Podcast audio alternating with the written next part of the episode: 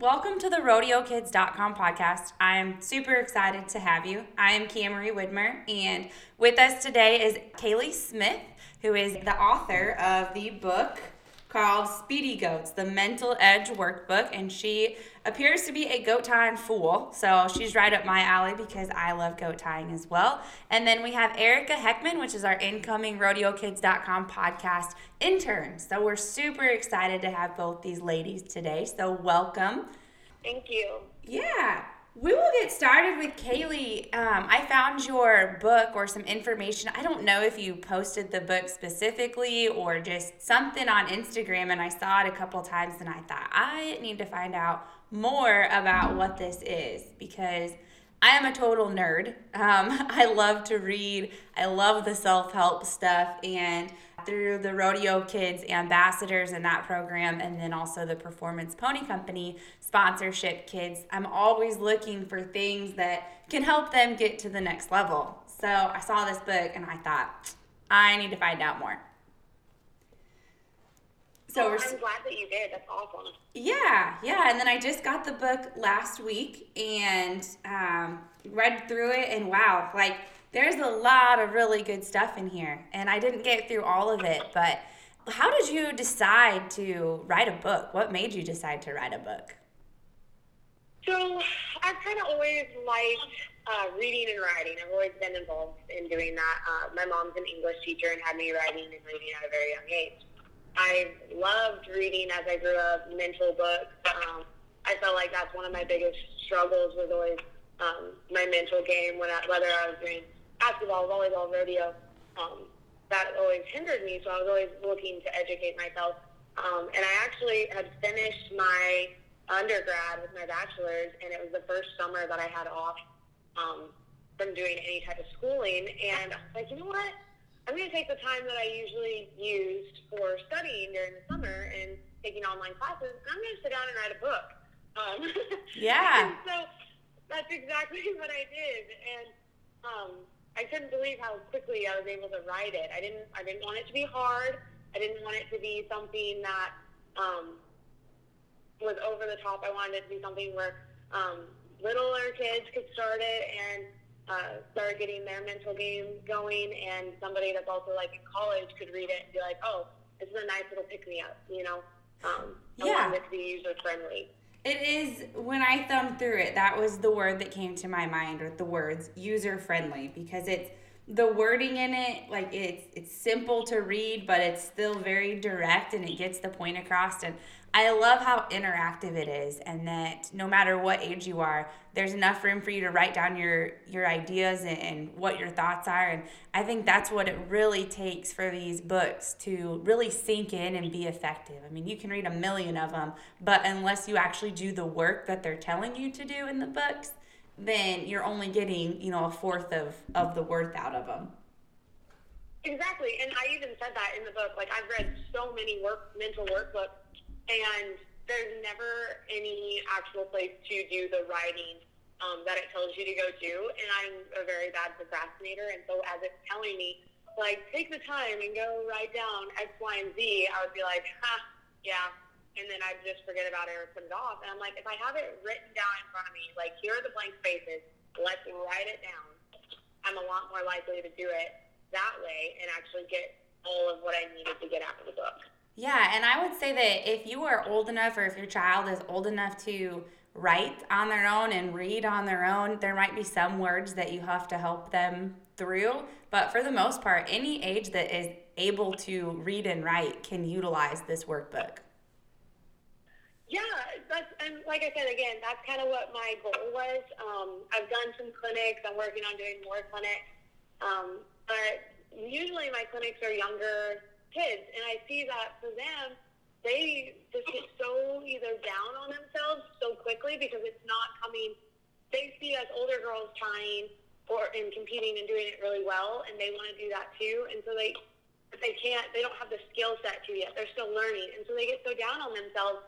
And I'm like, you know, if we can figure out a way to get these younger kids to kind of start looking at the positives, taking the little gains, that will propel them forward that much farther in the mental game. Mm-hmm. And so that was kind of one of the things that I wanted in my book was to be able to have it where the younger girls, the eight, nine, ten year olds could read it and be like, okay, like if their little buddy in the back that's whispering, like, you can do this, you can still do this.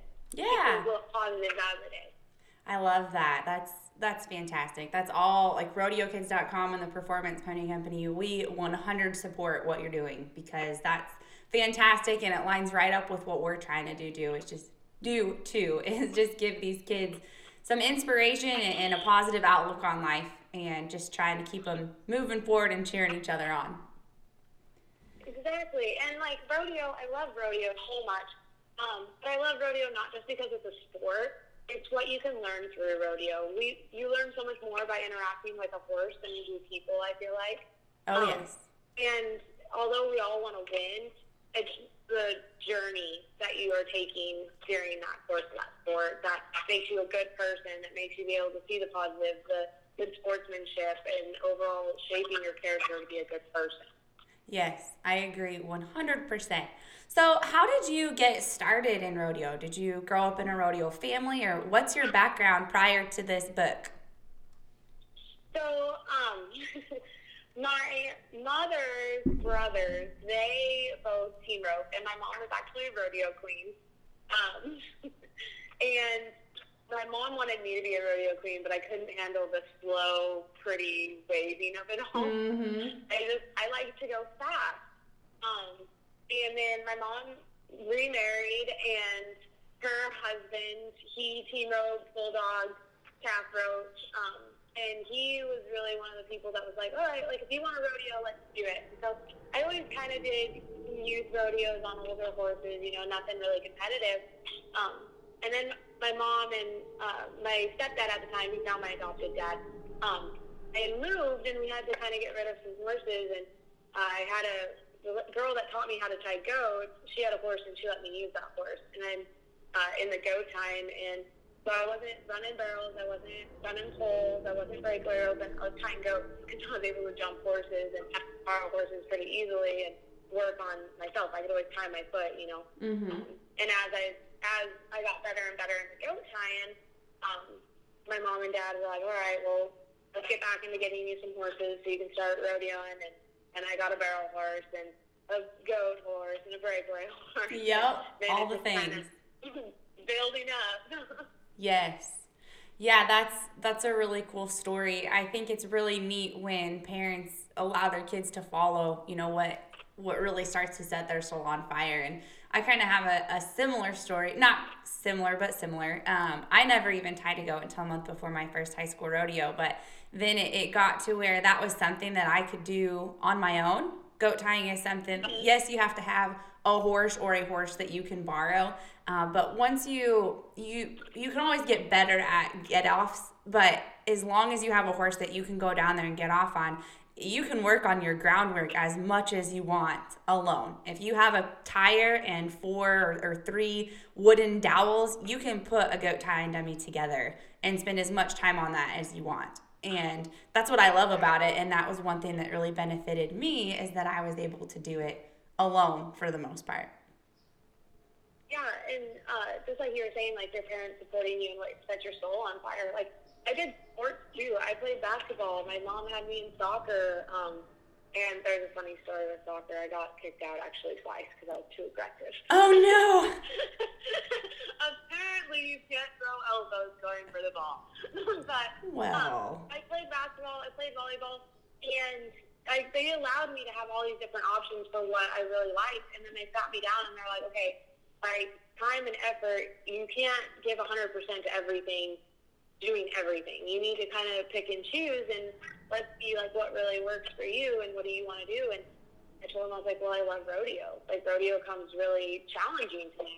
Mm-hmm. Sports were very easy. They just came naturally. And I've always been a person that wants to challenge myself. And so when I said I wanted to do rodeo, I mean, they were like, all right, we will do whatever we got to do to, you know, help you be successful in that route. And um, it didn't, you know, they, they gave me that support and what set my soul on fire. They didn't, they weren't making me do anything. They weren't like, okay, this is what you have to do, even though I didn't want to do it. They, they were supporting of what I wanted to do. Yeah. The ups and the downs. Yeah, and I think that that's really important to get to a point where rather than filling your plate so full that you can't focus on anything, to experience a little bit of everything and then choose what it is that you really love. Because otherwise, you, you're just spreading yourself too thin. And I went through an experience where I played, you know, did all the sports and rodeoed as well. And I got so overwhelmed at a young age and I couldn't handle it. Like I was depressed because I was trying to be the best at everything because I'm a hardworking go-getter and I want to win. And I had to choose what it was that I really wanted to win at and I started focusing on rodeo and then I played basketball in the winter because it's cold in Iowa during the winter so I could stay in shape that way. But um, yeah, I it, I don't think that if I would have continued trying to put everything together all the time, like FFA and basketball and volleyball and track and softball and then four events in rodeo and then I added a fifth event. Like to do all of that and to ask your kids or even even almost allow your kids to be that involved is not really conducive to reality or to their psyche no. in the long run. No, you uh, you actually can experience burnout, and I did do that. I experienced burnout later in life, and that was because not only, like you said, you're a go-getter, I was a go-getter too. I wanted to put my irons as many fires as I could put them in and keep all the fires ablaze, and it just didn't work. And you can't make everybody happy. Um, and I felt like that's why I was always trying to find new fires to put my irons in because I was like, okay, well, I, I want this person to like me, and I want to make this person proud, and I I want to make sure that this person likes what I'm doing, and this one, and this one. Well, you can't do that, and through the burnout process, I've learned that the most important person to do things for is yourself. Yes, um, ma'am. And you need to make sure that what you're doing is what you want to do for you, and it's not for anybody else. You and I also found when I was trying to do stuff for other people, when I was trying to make those other people happy, it was almost like I could never attain that goal. Like I'm like, well, I'm working so hard at it. Why isn't it coming? Mm-hmm. It's because I wasn't doing it for me. I was doing it for all the wrong reasons. And I feel like the universe kind of conspires against you when you're trying to do something for others instead of for yourself. And I don't mean like in helping, but when you're doing something for you for somebody else, it just it's not. It's going to be a lot harder. I agree with that. When you're yes. doing something for yourself. Yes, and I think that God has a way of saying it's not going to work. I don't care how hard you try, it's not going to work. exactly, exactly. Like he, big man upstairs, man, he has some ways where he's like, okay, this is not the path for you, and I know this. You want to go down it so freaking hard, and I'm going to keep walking it until you turn around and see the path that I have for you. Yes. So let's talk a little bit more about this book. So you have so many cool things in here. If you were to talk about like what I mean, it says how to think, train, and transform into a champion. So just tell everybody what the book is really about. So the book is about like finding what you want to do, like where your starting point is, finding where you want to go, and then how to meet in the middle to progress to where you want to go through your mental routine, your physical exercise, your eating, how to take your ups and your downs it's not mountains and valleys, but it's more rolling hills. Um, because no matter what on the way to the top, you're going to have ups and downs. Um, but it's riding that middle wave that's going to help you get to the success. Um, and having that perspective of where you're at versus where like your idols are at, um, and then having the discipline to continue where you're at to get to your higher perspective of self. Yeah, that's a lot, and it's awesome. I think there's a lot of value in that. Um, you know, and one thing that really stands out to me is the when you were talking about the peaks and the valleys trying to avoid those and or not necessarily avoid them there's always going to be ups and downs throughout all of life whether it's competitive even if you go and you win the college finals three times in a row in whatever event and then you get into the next association or, or whatever it may be you're always going to get knocked back down at some point in time. But there is a there are ways to maintain where your lows aren't quite as low and your highs are just as high. Um, what suggestions do you have for people about that? Um, my suggestions for that is regardless of your run, you need to look at the positives first. Don't like turn around and be like, man, that really sucked, or man, that was so outstanding. Take like the happy medium positives out of it. Like, um, my horse worked really good, or I sat up and rode really well. Um, and just find three of them. Find three of those positives, regardless of your run, and meditate on those. Watch your video, and if it's a bad video, delete it after you've watched it you already know what happened. You know what to fix. Don't continue watching that. Mm-hmm. And um, so watch your highlight reels constantly. Like have it on your phone. Have it, you know, saved where you're constantly kind of watching that. So it's like, yeah, I can do this. And when you put that mindset in forward of like, I can do this, um, with the positive, it allows it to when you do have good runs, you're like, well, I already knew I could do that. It's not like, oh my gosh, I did it. I can't believe it. This is amazing. And when it doesn't go the way you want it to, you're like, all right, well, that's all right. I can still, I know I can still do it. And these are the positives that came out of that run. Um, and it just kind of helps you so you don't get that, man, I suck. I can't believe I do this. Why do I always do this mentality or the, oh my gosh, we did it. Woohoo. We're on top of the world. right. Yes. And then, so you have some other stuff in the book too. Um, like, when is it time to step up? So that's another thing that I I feel like some kids that I work with as well really struggle with knowing, you know, when their comfort zone is. And I think that goes with the peaks and the valleys and the, you know, the rolling hills because there's times that we get on top, but then we get into our comfort zone and then we forget that it's time. Okay, now it's time to go to the next level. So let's talk about that a little bit. No, exactly. Um, there is times where you get on top and you just stay on top, and because that's where you're comfortable, you don't challenge yourself. Um, there's a saying that if you are the smartest in the room, you need to find a new group of friends. Um, and I think that that's true. You know, um, when I was in high school rodeo, damn, I, I never made the high school finals. I don't know if you know that, but I never did. I was always out of it, out of it, out of it. Um, but that didn't mean that I wasn't good. And so I could have stayed in my comfort zone, stayed in the um, collegiate region where I high school rodeos, but instead I wanted to step out. I was like, you know what? It's time for me to step up, get new crowd around me, change my comfort zone, leave home where I know that like I, I was used to that. My parents always like, it's okay, we got this, you know, that support system. I'm going to leave that. I'm going to leave everything, and I'm going to go challenge myself and see if I'm actually good. And by doing that, I was able to be leading the college rodeo region my freshman year. Um, oh, that's going awesome. into that in spring semester, you know, and it, I never really would have thought I would have been able to do that had I not stepped out and left and left my comfort zone. Yeah. Um, and, and that's a tough region it, too. Pardon? I said, and that's a pretty tough region too. Exactly. Yeah.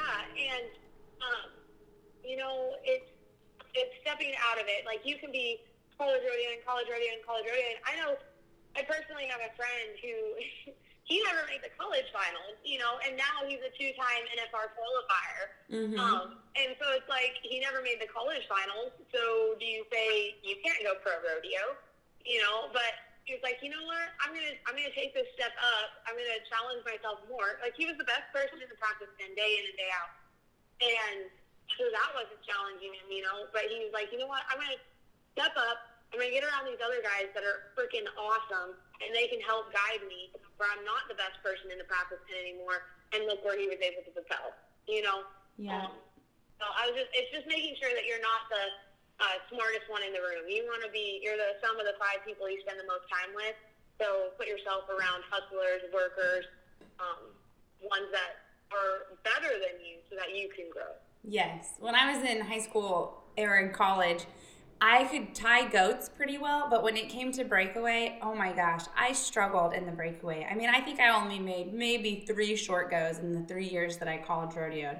But I could come home every summer and make it to the top three or four, have a chance to win the IRCA finals, which is our amateur rodeo association around here. That's pretty tough. And I don't know what it was about being surrounded by my peers or what the mental block that I had at college rodeos was in the in the breakaway but there was just something about it that didn't work for me. And i still try to figure out what that was to this day because it was the same in barrel racing and i did similar to your friend. I mean i haven't made the nfr by any means but i had a nice horse and as soon as i got out of college rodeo i bought my permit and filled my permit the first year pro rodeoed on him and and rodeoed successfully and didn't have any luck in college. And so it's it is it could be completely just surrounding myself with different people in a different element and getting out of the there's so many benefits to college rodeo. And if you have the opportunity to do it i highly recommend it. I think it's wonderful and it's awesome and you learn so much and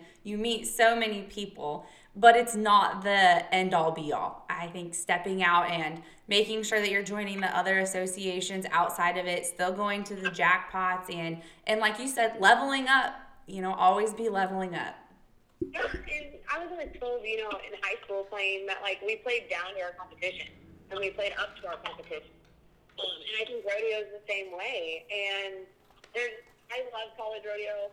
I mean, shoot, this is my like sixth year in college rodeo. Yeah. Like I love college rodeo. Don't get me wrong. Um, but it's it's crazy because like even though like I wrote this book on mental edge, or like how to think and train and transform into a champion but like I still struggle with the breakaway. Shoot, I went to a breakaway the other weekend and I was like, I felt like that was the first time I'd ever been on a horse. You know, it's mm-hmm. like, shoot, like why is it um, that I'm so much better mentally at go time than I'm, I am at breakaway? And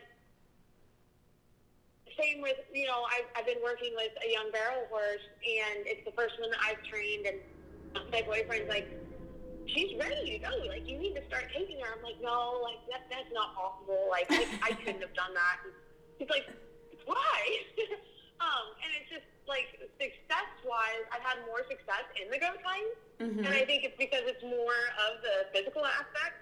Um, I can work in the gym, and it reflects in my goat tying. I can work um, reading books, and it reflects in the goat tying. You can always continue hustling through the goat tying, you know?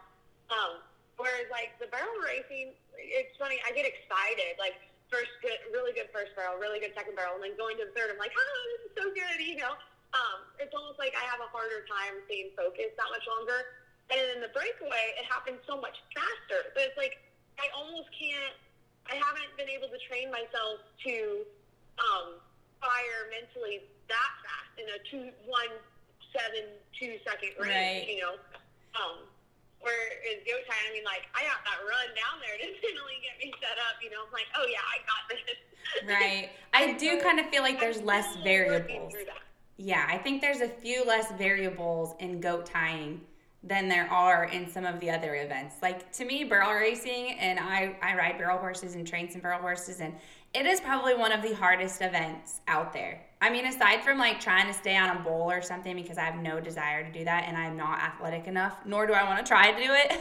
but barrel racing is trying, like, there's so much that goes into your mind, like you said, staying focused through every single barrel. And then you have a thousand pound, 1200 pound animal between your legs that you have to keep their mind and their feet and everything in the right place. And there's so many aspects to it that um, I think that's one that I am still. It's every event is always a learning process, but I do think in the goat tying, you know, you always know you have a fixed amount to the goat. The goat is always going to be on a ten foot rope, and so you. Yeah. It's just a little bit easier to train yourself for goat tying than you know in breakaway you know your score is going to be different every single time the calves are going to be different every single time and um, you know where they go and what they do and i yeah I, i'm with you that goat tying for me was also easier to stay focused on and confident in and i think it's because there's just a few more fixed variables than the other events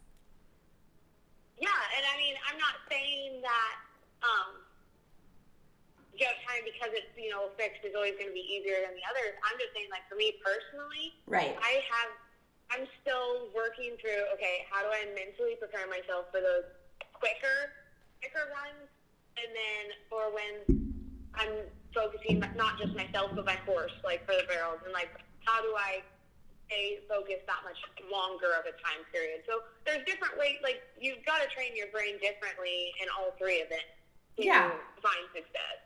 Yeah. Um, so how are you training your brain? it For the one, and I'm still working on it in the other two. Right. Yes. So how are you training your brain?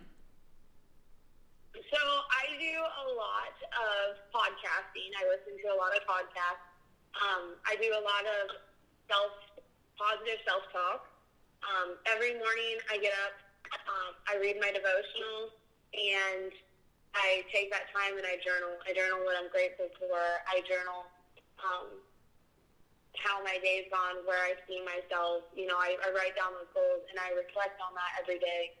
Um, and then I go into the day and I do some sort sort of yoga or meditating. Um, and I found that has been a huge change for me being able to do that. Um, and then just the positives. I always try to find the positives in runs, good, bad, in between. What are my positives? Mm-hmm. You are right up my alley, girl. I do almost all that stuff. you know, it was all because I read a book that was like, what the, I'm trying to remember what the title of it was, but it was um, the five things that the most successful people in the world do. And the first one was get up early, like at 4.30, 5 o'clock. Um, the second one was make their bed, which I was actually kind of surprised about. The third one was exercise. The fourth one was they do some sort of praying or meditating. Um, and then what was the, the fifth one was they stick to a diet. Mm-hmm. And I'm like, you know, that is five pretty cool things that I'm going to try and put in my life, you know. Um, and since doing that, it's like, you know what? No, I don't get up at 5 a.m. every day. But, Right. you know, um, that praying, following the word, meditating, exercise, making my bed, like those things are something that when you stick to it, it I feel like it just propels you forward that much farther. Yeah, there's a really cool, and I'm sure you've seen it, uh, video on Facebook or on YouTube about the making your bed where uh, a sergeant or somebody in the military was giving a speech at a college. And he says the thing about making your bed every morning is that the first thing that you do is you've accomplished something already. So you've already set Yeah. yourself up for success that day. Yeah, and I mean, there's a book called Make Your Bed too, and I wonder if it's the same. I think it is. Sergeant that you know uh, did that video, wrote that book.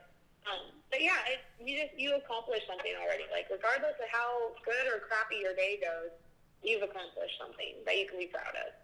Yeah, and I And don't. Go ahead. Go ahead. Sorry. Oh, that's okay. The um, you know, the writing down what you're grateful for and doing the reflecting and that kind of stuff in the morning. It doesn't have to be that long. Like I have a planner that has three lines that are maybe two inches long, and it says self care on one of them, and then the next one is I'm grateful for. Like it doesn't—you don't have to write a book every morning. It can literally be sitting down for five minutes or two minutes if that's all you have, and just taking the time to say. I'm grateful for this is what I'm doing for myself. This is what my goal is for the day. And or this is what I've accomplished or whatever it is that you feel like you need to write, but it doesn't have to take an hour every day. No, it doesn't. And I think that, we all, especially like younger kids, we're like, you know, we're going to jump into it. And because I know how I was like a freshman in college, like, man, I've got to spend like two hours a day on this, two hours a day on this. It, just the fact of doing it, whether it takes three minutes to 30 minutes to an hour, it doesn't matter. As long as you sit down and do something for yourself that's going to help you get mentally focused for the day. Yes, I agree with that. Okay, so let's go back to what you do in your daily routine. So we're talking about that um, and how you start your mornings. How do your practice sessions look? So my practice sessions for the day, like when I'm wanting to do all three events that day, I usually go ahead and start with barrels just because I know it's the longest um, mental part for me. Um, and so I'll start with, you know, warming up my horse, walking through the pattern, trotting through the pattern, and then kind of slow loping and sitting through um, and doing that and then cooling him out. Uh, then I like to go to breakaway. Um, so it's the next one, and um, that takes it, it's super short, so I go from the longest to the shortest event. And during that, I try to pick out what I'm working on that day, um, and tell myself as like I'm walking in the box, uh, thumb down, hips forward. Um, I really like to either lean or I like to sit too far. So just keeping those two things in my head, thumb down, hips forward, helps me get to the front of the saddle. And I know if my thumb is down, my tip's going to be good and down. Um, I won't be swinging up in the air, and I won't, you know, if it's down, I usually, uh, my tip's down, I can finish my throw really nicely. Uh, and then when it comes to the goat tying, uh, I always stretch first. I'm mm-hmm. an old mm-hmm. lady, and goat tying for years, I feel like I've been tying.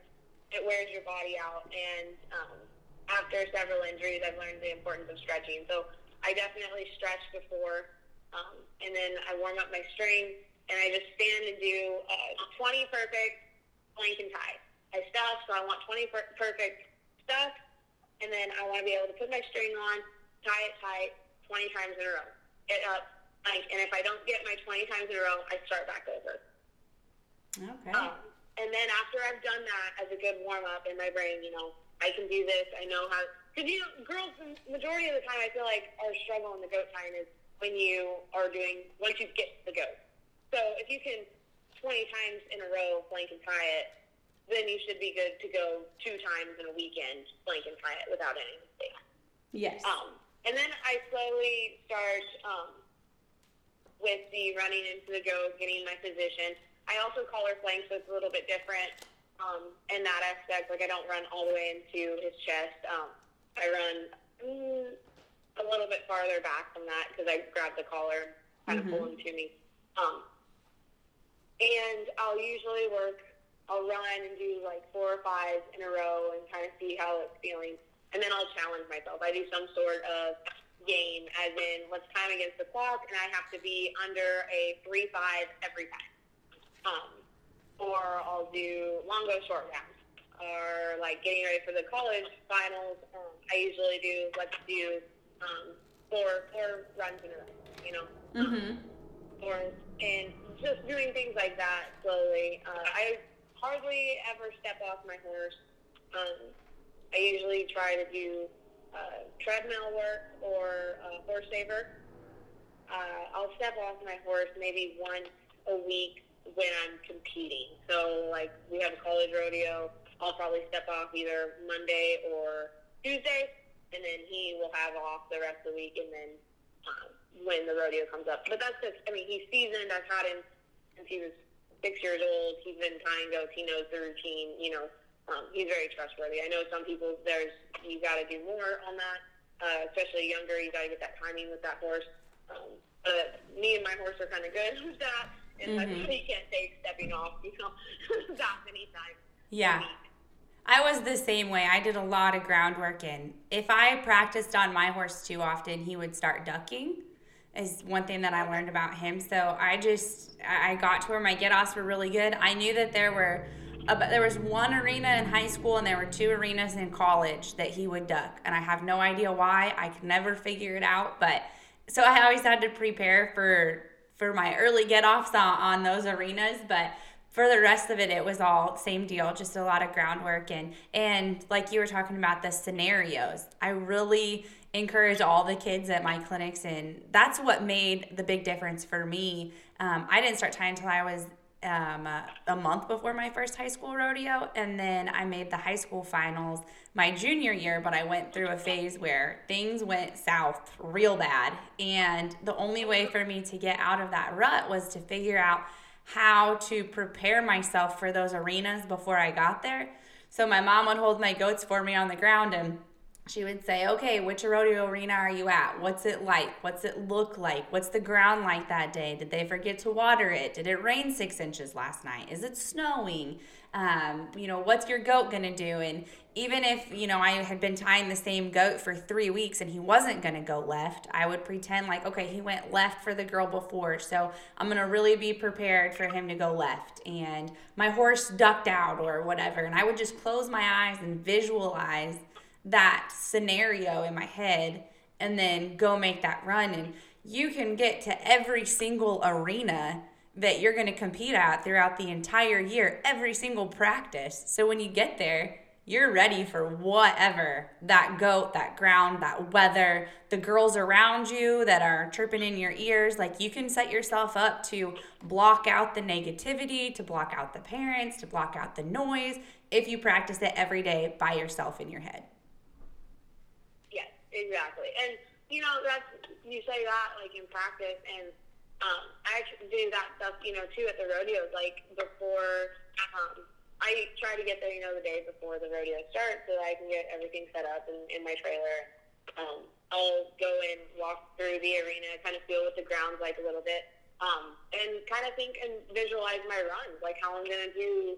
And, you know, I mean, I visualize, like, what shirt am I wearing, um, the saddle pad that I have on my horse, the boots that I have on my horse, uh, what the stands are going to be like, the sounds, the announcer's voice. Like, you visualize all those little details.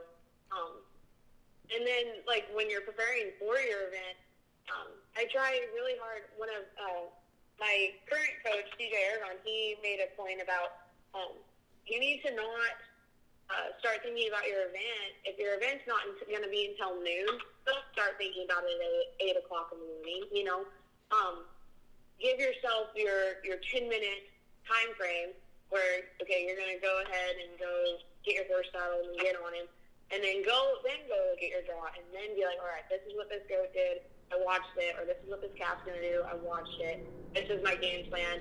Leave it alone. Go warm up your horse, and then come back and do it again. Um, it's that sometimes we can overthink ourselves. Definitely. And I've seen it especially with girls, um, where it's like, oh my gosh, like I looked at this goat that I have, and I looked at it as soon as they posted the draw, and I know that he's no good, and he ran right, and then he ran left, and he kicked really bad, and he's going to be horrible. And they literally think themselves into oblivion. So when that it's their turn to go, they step off. The goat doesn't do all those things, he runs left. It's like a nice little pup, but they can't. They're like, nope, nope, nope. He was supposed to do this, and they're animals, so we can't really fully think ourselves like this is what he's going to do, and then this is what I'm going to do, and this is what I'm going to do. That's why I like that time going down there. Like I have my plan. If he runs wild, you know, I'm gonna step off. Um, I'm gonna run to the middle of the arena and mm-hmm. step off. I'm not gonna have my horse set off the stake or whatever. I'm setting up in the middle, try to push that goat to the left. But as I'm running down there, I see what's going on. It's like I'm gonna adjust to that because I I can adjust to it because I didn't think myself into a set mindset of this is what it's gonna do, so I have to react this way. Yeah, and I think that that whole checking the draw and everything, parents can really take that advice that you just said as well. Like it's important for parents to let the kids, I guess I don't really know how to say this without offending anybody, but let your teach your kids how to go check the draw and do all that kind of stuff and don't psych them out. Don't put that negative those negative thoughts in their head. If the goat went left three times in a row. Okay, tell your kid it might go left. Like just be prepared, but you know, if you've done the practice, then you can adjust. You have to be one of the best pieces of advice that I ever got was from Tana Rennick. I lived with her down in Oklahoma, and um, she's a, a very good barrel horse trainer. And she told me one day I had my eyes closed and I was visualizing this run, and I was telling her everything that I was going to do. And she just looked at me and she said, Cami, you got to ride for feel you can't go run in there and have your perfect plan because it's not going to work. And I was like, wow. And I went in there on this horse that had never been in the 2D before. He was still really green. And like at the most, he'd been maybe in the money in the 3D. And we went in there and won the 2D because I rode for feel instead of riding for how I thought it was supposed to be. Yes. And so, oh my gosh, I love that you said that because, um, kind of the same thing. Like when you when you overthink things. I had another coach while I was at Oklahoma Panhandle State University, uh, Shelby Weeder, Shelby Rose. Now, I that spring had started, and I mean, I was thinking myself into oblivion. Like I was falling off the wagon. And she comes up to me before rodeo or before a run, and she sees. I mean, I am thinking through it, right? Like I mean, you can see smoke coming out of my ears because my wheels are turning that bad. And she's like, Kaylee, it is a 40 pound goat on the end of a 10 foot rope. Go tie it. Yeah. And like that just blew my mind. I'm like, oh my gosh, you're right. Yeah. Like, how many times have you done this? I'm like, what? She's like, so you know what you're doing. This goat tie a 40 pound goat on the end of a 10 foot rope. Uh huh. And it just changed my mindset of how I was able to get ready at rodeos. So like I wasn't overthinking myself. I'm like, what? I've done this. I've tried so many goats. I've tried every goat that's done everything almost, I feel like. Mm-hmm. I mean, I know I haven't probably actually, but you know, it's like I, I can figure out the scenario of how to adjust to it when it's happening. Why am I thinking about how I need to put myself in every position and putting myself in a disadvantage? Right. Yeah, you can practice. You practice in the practice pen all those scenarios and all those things, and you prepare yourself in the practice pen so that when you get to the rodeo, all you have to do is go tie the goat. Exactly, or go roast the calf, or go turn three barrels, or go run around six poles. You know, it's Yep. you've done your practice. Go do what you've been practicing for. Mm-hmm. My dad always used to ask us. He would say, "So, what's the object of the game?" And it would say to rope the calf, or to put two horns in the loop, or two feet in the loop. Like that's all there is to it. That is the object of the game. Yep, yes. exactly. So if somebody is having trouble and they're in a slump and say, you know, they've put that time in, they're overthinking, obviously we just need to simplify it. But what other advice do you have for them if they're if they're really struggling? You know, it's time to step back and take a 10 minute break. Like if you're in the practice pen and you're trying and you're trying, sometimes it's best to say, you know what, I'm kind of done for the day. I'm to take a step back. I'm to come back to it in 30 or 45 minutes. I'm to go do something else and come back. Um, redirecting yourself is sometimes the best thing that you can do. Um, I, I have girls that I help with at clinics, and one of the things that I like to do is they're getting ready to run, right? And they've, they've been really struggling running in time to go. And I say, What's your favorite color? And they look at me like, What? And why are you asking me this? I'm trying to tie go, and I'm frustrated. I'm like, No, what's your favorite color? And they tell you, and you're like, All right, cool. So, what's your favorite food that, that is that is, resembles that color? And they're like, What the heck are you doing? And in the middle of it, they're thinking, they're thinking, they're thinking about all these questions I'm asking them. What's their favorite food? What's their favorite color? What's their favorite horse? Um, do you know what the word of the day is? And then it's like, okay, come time to go. And they, they're so, they started thinking about something else, but they just go through the motions again, and it works out for them. Mhm. So sometimes just redirecting your mind um, can really help you get out of that. And then once it's a good run, and you've had a rough practice, end on it. Not the one more, one more, one more. Like, nope. I came in here and I accomplished what I wanted to do. I'm gonna leave it at that.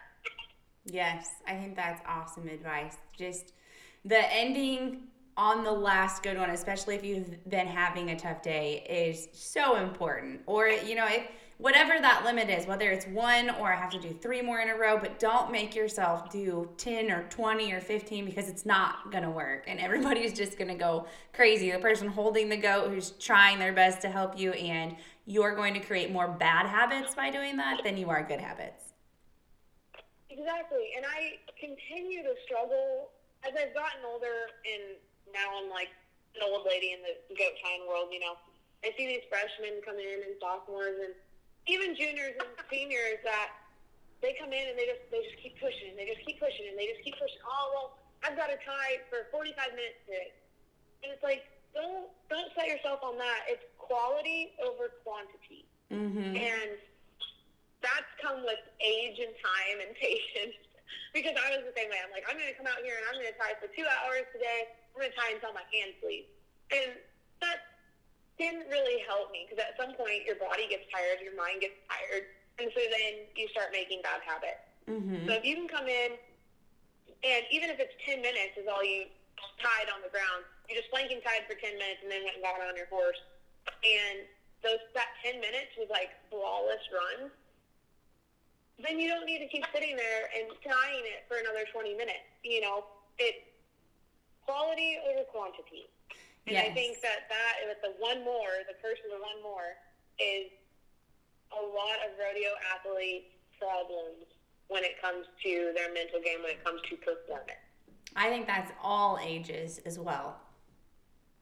Yes.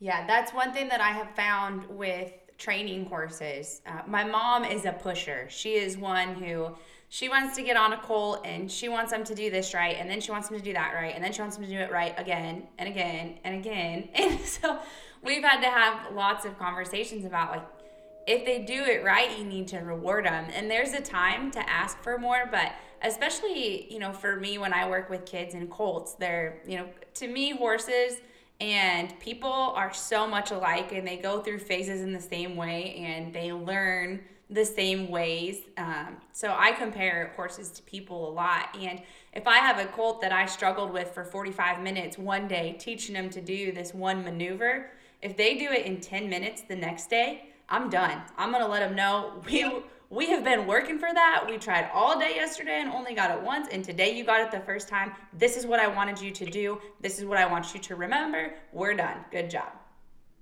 You know, I really like you. I feel like we think a lot alike. I agree. yes, yeah. That's exactly how I am too. I'm like, you know what? We get it. Let's we're done. Good job. Yeah, and I feel the same way in clinics. You know, I think if you're going to invest in the clinic, uh, you should definitely invest in a two-day clinic because the first day is always just getting through all of the bad habits and tying the goat at the very basic level or turning the barrel or roping the bale or whatever it is that you're at that clinic for you're trying to break old habits create new habits. Your brain is just a turn and turning turning turning and like my goal in a clinic the first day is to just see a light bulb. I just want you to do it right two times. I want you to look at me and say i felt it or i get it. And you know you can just see that light bulb go off in their head and then after they sleep on it and they come back the next day i mean those kids are cranking out you know from going 12 second times to 9 second times just overnight. But they allow themselves to process it and break down the old habits sleep on it. And then when they do good the next day it's like yes that is what it's all about. And that's something that you need to take into your everyday practices is breaking it down to just simple tasks that you're going to work on get it down the first day, work on it, put all that effort into it, sleep on it. The next day, come back and try it out. Okay, so Erica, do you have any questions for Kaylee? Um, I, I think y'all covered like most of the ones that I had thought up. I almost kind of forgot that I could talk. It was like listening to the podcast already done. I'm over here taking notes and forgot that I could ask. um, I guess like I'm in college rodeo right now in the Southwest region, and what do you think is like the one thing, either in the classroom or in the arena, that you learn in college rodeo that you've taken with you, like as you've gone through your life? That's a really, really good question. Um, That's why she's our intern. college rodeo, um, and I've taken it to life is it's your personal growth. It's not it's not what actually happens in the arena, in the classroom.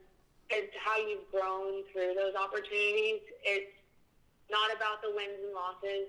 Um, as much as we think that people remember that, they really don't.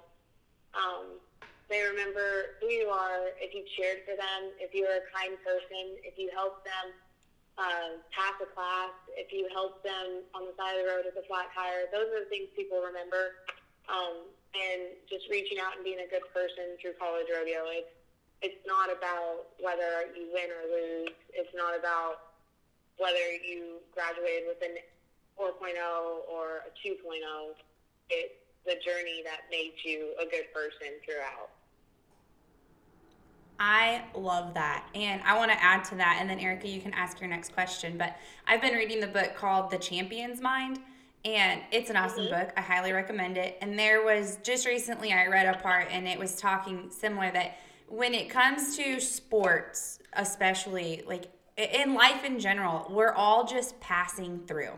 So, who, if you're the champion today, then in 10 years somebody else is going to be the champion. Like we're all just spending our time here and it's not like you said it's not about your accolades or your accomplishments or anything. It's it's what memories are you going to leave behind you know that other people are going to really remember you by? Because you're just passing through in your statistics on the on the scoreboard. Exactly.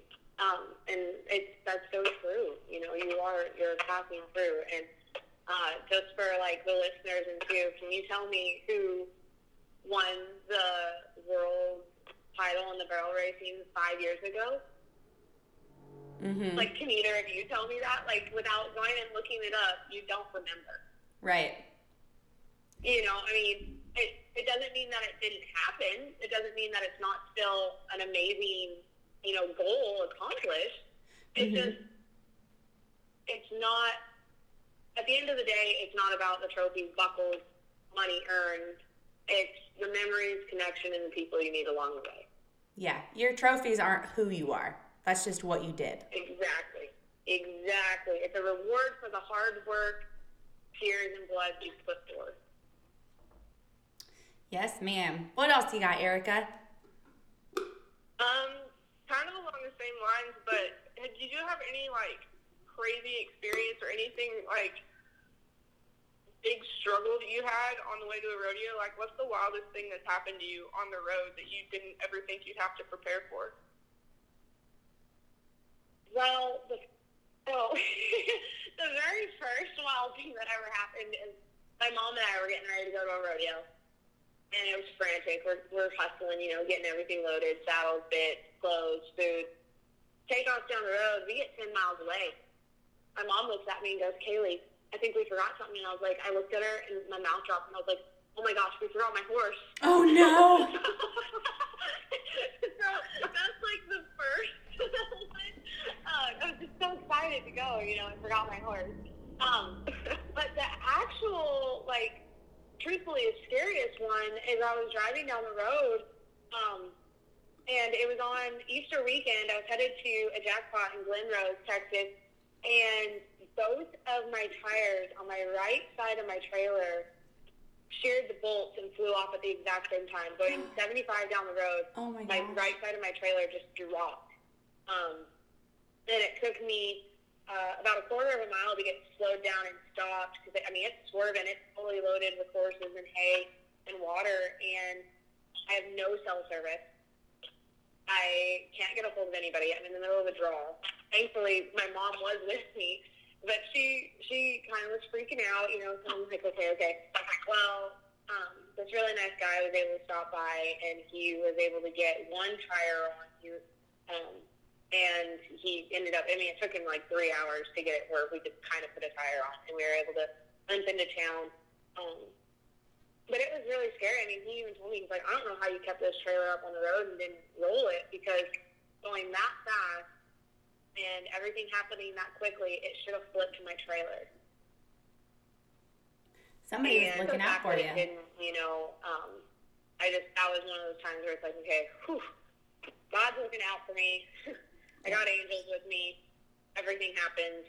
Everything's good, and I've learned from that. Now, make sure you don't um, tighten your lug nuts too tight because that was the problem. I have experienced that too. Luckily, mine was only going. We were going like five miles per hour because we were we'd stopped. I just got in my tires, um, adju- all whatever the correct term is for it. They'd been changed and aligned. That's the word I'm looking for. I just got my tires aligned and I drove like an hour and a half to pick up the people that I was hauling with that weekend. And we drove like another 10 miles and I went to go turn to the right at a stop sign and there was just this huge thud and I was like, "Oh my gosh, what was that?" And one of the guys that I was with, he's kind of savvy at that stuff and he got to looking around and he's like, "I don't see anything at all." And then we looked at the front right tire on my truck and all but two of the lug nuts and the the bolts were completely busted off. Like if we would have gone any further any faster, the whole we probably would have flipped the truck. Same deal. That is crazy. Oh, and then as, as you're saying that, I was thinking about the last one that I had. The the and it was probably the scariest, but again, I was lucky that I was with both my parents. Um, the dash system on our truck uh, malfunctioned, caught on fire, and we had full truckload of hay in the back. We had just filled the propane tanks on the trailer, and we also had the generator and the gas for the generator in the back of the truck. Um, we were able to because I had both my mom and my dad with me. Dad started, he stopped the truck. We started unhooking the trailer as quickly as he could. Mom and I were unloading horses and throwing them out on the road. And Dad was able to drive the truck away, and uh, we were able to call the fire department and have them come put the fire out. But I was like, had I been by myself, I wouldn't have been able to unhook the trailer and get the horse out and safely drive away. You know, and get the truck a safe distance away if something happened. Um, and because I was with people that, like, I was with my mom and dad, they were able to help me, and and we were able to talk through it. Okay, Kaylee, if this happened while you were by yourself, what would you do? And as we talked through it, it was like, okay, I would get out of the truck, I would hurry up, and I would just unload the horses. I would just start throwing them, like just back them out of the trailer, get them out on the road, and then get as way as far away from the truck and trailer as possible. Leave the truck and trailer, let them burn if they need to, because your safety is the most important, and you got your horses out, and whether or not they're out on the road running around, you know, um, somebody would stop and help you get them, but make sure that your safety um, is covered. Yes, I agree with that. And for the dads and the moms out there, I always highly recommend that for a graduation gift or even sooner that you get your kids a battery powered impact wrench and teach them how to charge the batteries and how to use it and how to use a jack because you're going to save your kids a lot of heartache and missed rodeos and struggles if they can get the lug nuts off of their trailers. Absolutely. I Yep, you. That was perfect. that's, exactly it. My dad actually, when I graduated, he he did that for me. He also gave me like a full toolbox, right? And, uh, while I was at Vernon College, I remember the boys coming up to me and they would just go in my trailer because they knew I had all the tools. And whenever they had a problem, they're like. Oh yeah, we borrowed that. We knew you had it. So Yes. And it's amazing how much more willing guys are to help a girl if they have power tools. Yes, it is crazy, isn't it? They're like, oh man, this is so much easier. Yes, I blew nine tires on my trailer the first semester of college.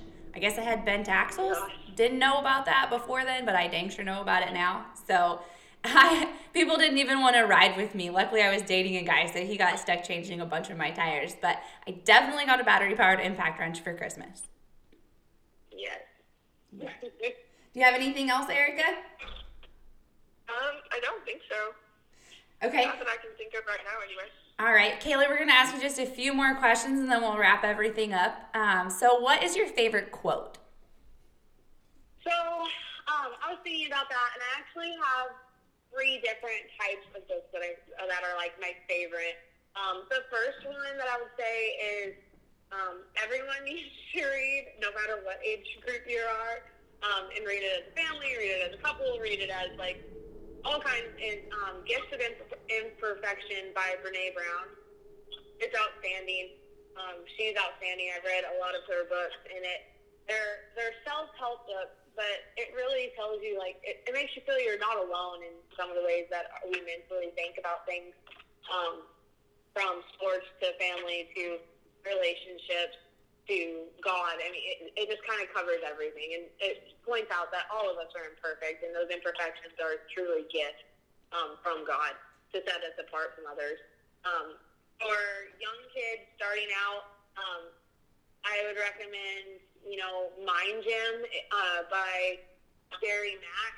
It is outstanding. I've read it seven or eight times. I have a copy of it that, I mean, I just read through it, read through it, read through it um, highlight it, mark it, and even now I still get stuff out of it. And then the last one is after you've read Mind Gym, after um, you've read Gifts of Imperfection, and after you've read, you know, Speedy Goat, um, yes. go ahead and read Relentless by Tim S. Grover. I don't recommend it for younger kids. There is some swearing in it. Um, there's some, it's, it's definitely some hardcore, um, in your face. This is reality, you know. Um, so sometimes it doesn't really work good, but the point of it, of how when you get to a certain level, you need to have that confidence about yourself and your abilities, um, and how to go forward and not care what everybody else thinks about you and just care about what you think about you. That book is far and above the best one I've read um, that hits all those points. All right, we'll write those down in the footnotes at the end of the podcast. What is your favorite, or what are your favorite quotes or Bible verses? Okay, so my favorite quote right now um, is "Chasing Yet," um, and it's by Matthew McConaughey. Uh, and he talks about it. He has a new book. It's called Green Light, but he's talking about chasing Yet, and it's who you're gonna be. You're you're constantly chasing that person. And then my favorite Bible verse is Psalms 37, 3, 4. Um, Trust in the Lord and do what is good, dwelling in the land and live securely. Take delight in the Lord, and He will give you your heart's desires. And that is one through the ups and the downs. I'm like, you know what? regardless of what's going on in life, like if you take delight in the Lord and know that He has a goal for you, He has a plan for your life, He loves you, He wouldn't put desires in your heart that He didn't think you could accomplish. Everything that you, you want, your dreams, your goals, God put there for a reason. And He's asking for you just to trust in Him and He will lead you to the in the direction that you need to have your heart's desires uh, fulfilled. I love that. I think that having faith is such a important part of competition, of life, of relationships, of everything that Christ and having faith needs to be a part of all of it because it will make the highs and the lows so much easier. It will give you a purpose for what you're doing and like you said, even like God doesn't put something in your heart without a reason. And if he sets a goal for you to be, you know, the you think your goal is to be the high school rodeo champion or the collegiate champion or or the, make the NFR or whatever it may be, and you don't achieve that goal, he still set that in your heart because of the detour that you took, the lessons that you learned, the people that came into your life because of that. So if you don't necessarily accomplish, you know, the the end all be all goal, that's not the reason that it was actually put in your heart. So always be looking for, you know, the real purpose of, of what you're learning and who you've become because of that goal that you had. Exactly. I agree 1000% with that. Yeah, if you have any like last little pieces of advice that you would give kids who are who are rodeoing and who are trying hard or uh, what would you say?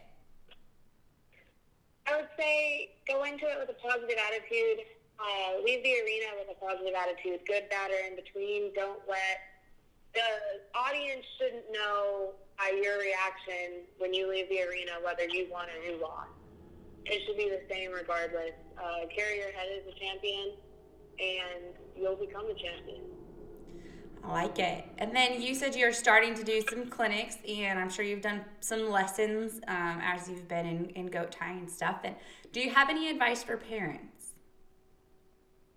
My biggest advice for parents is push your kids with an intent to help them succeed. And by doing that, it's not, okay, well, now you need to do this. Now you need to do this. It's okay, that was really good. Let's do this with implementing this. It's it's how you encourage them and push them in a positive manner and not in a way where there's a point where kids are done in practice and I've done lessons where kids are I mean they're they're mentally physically worn out. They're trying to do for their parents so much.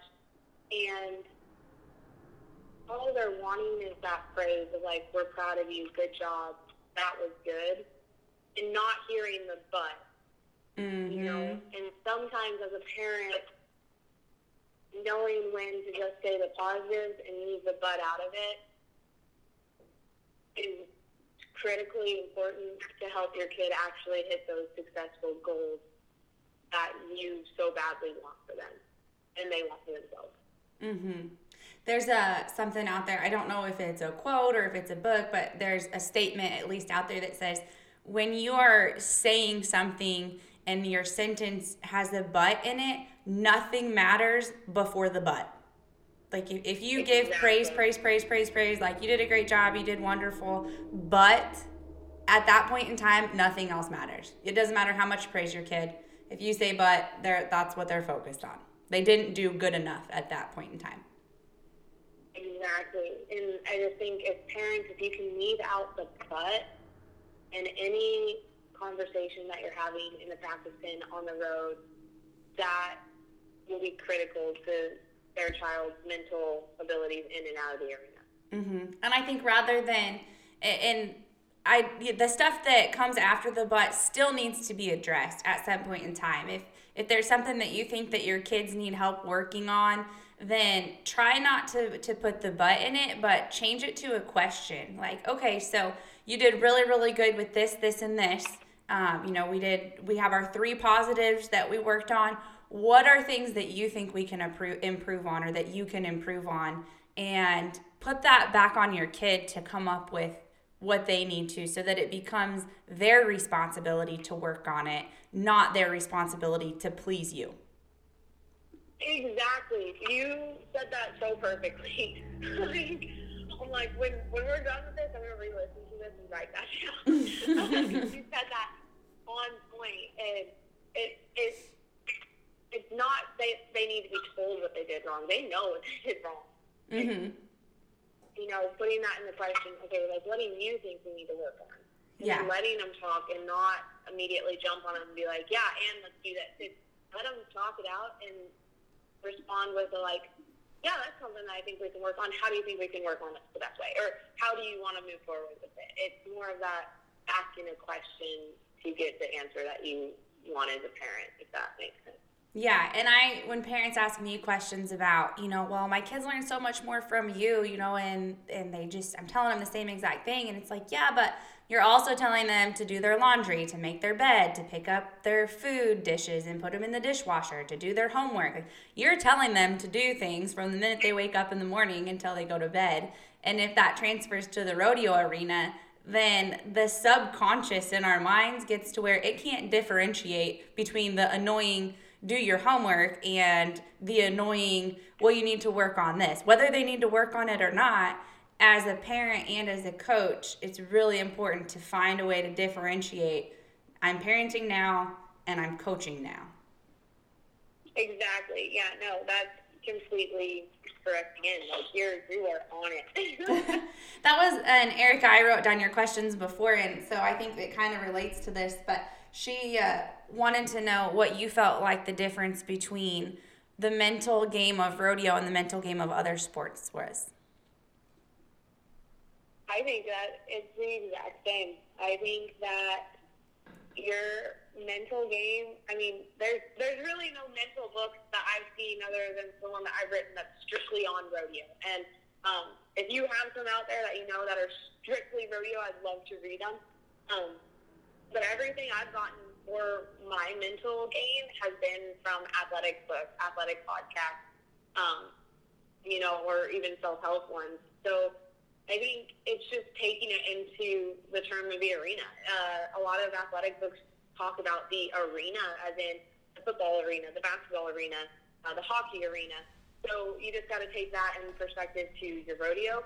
Um, your individuals in rodeo, uh, not so much a team. Like, yes, we're on rodeo teams or a state team, um, but we're not, it, it's an individualized deal. So if you can figure out what works for you mentally and go forward and keeping yourself mentally fit by listening to positive stuff, knowing what you want, working out, being disciplined, um, it's the same in and out of both the arena and basketball, volleyball, sports.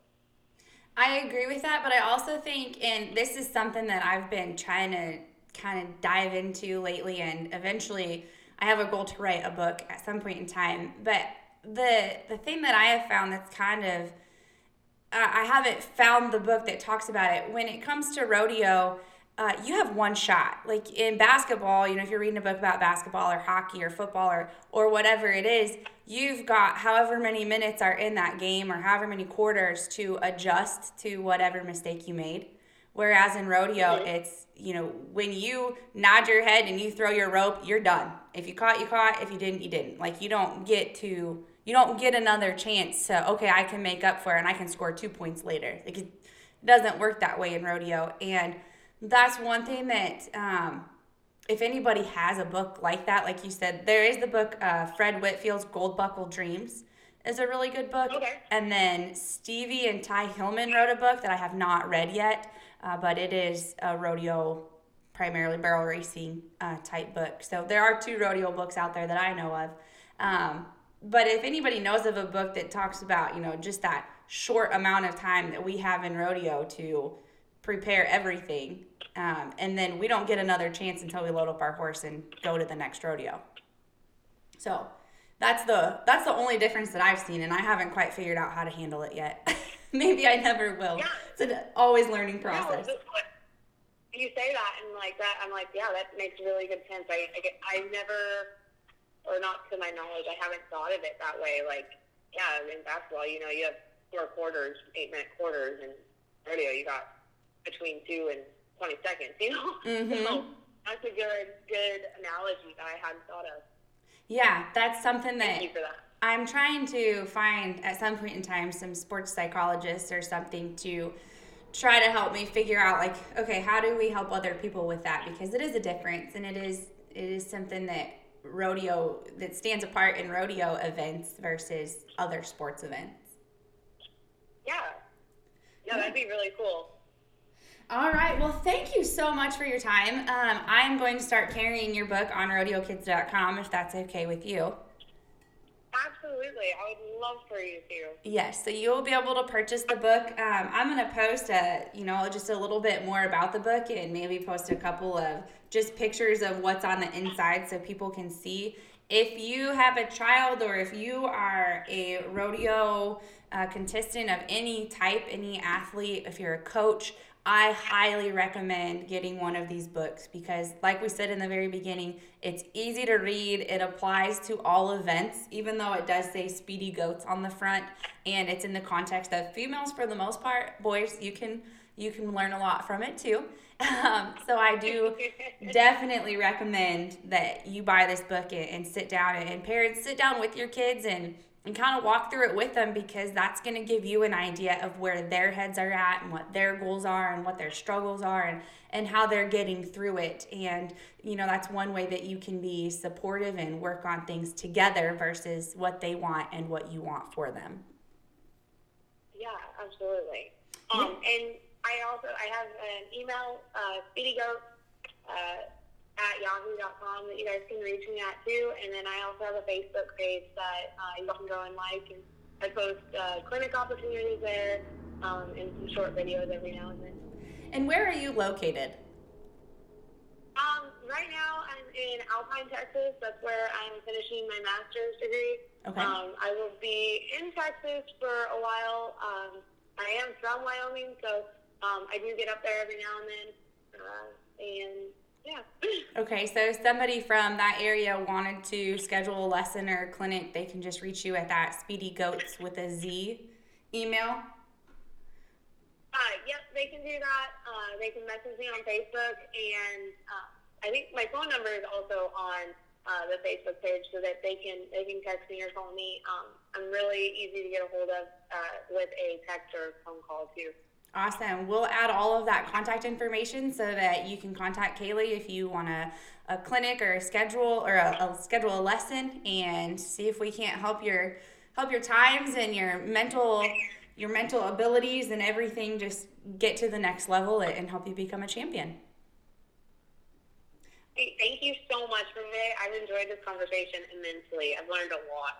Yeah, it's I love been- having the other perspectives. I know, and that's what I was telling Erica yesterday. Like that's what's fun about the podcast is you just get to learn so much from other people, and just sharing this kind of information is is fun. Like I learned so much from you today, and there's lots of concepts and stuff that I've been jotting down, and um, I just I think it's awesome.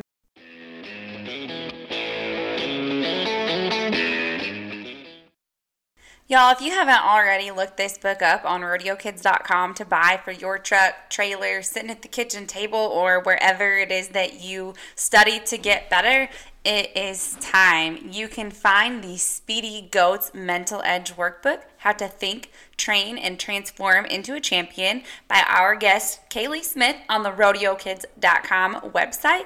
Again, that's on the rodeokids.com website. It's super easy to find and you will not regret it. So thanks for tuning in and check out our new podcast with our host, Erica Heckman, next week.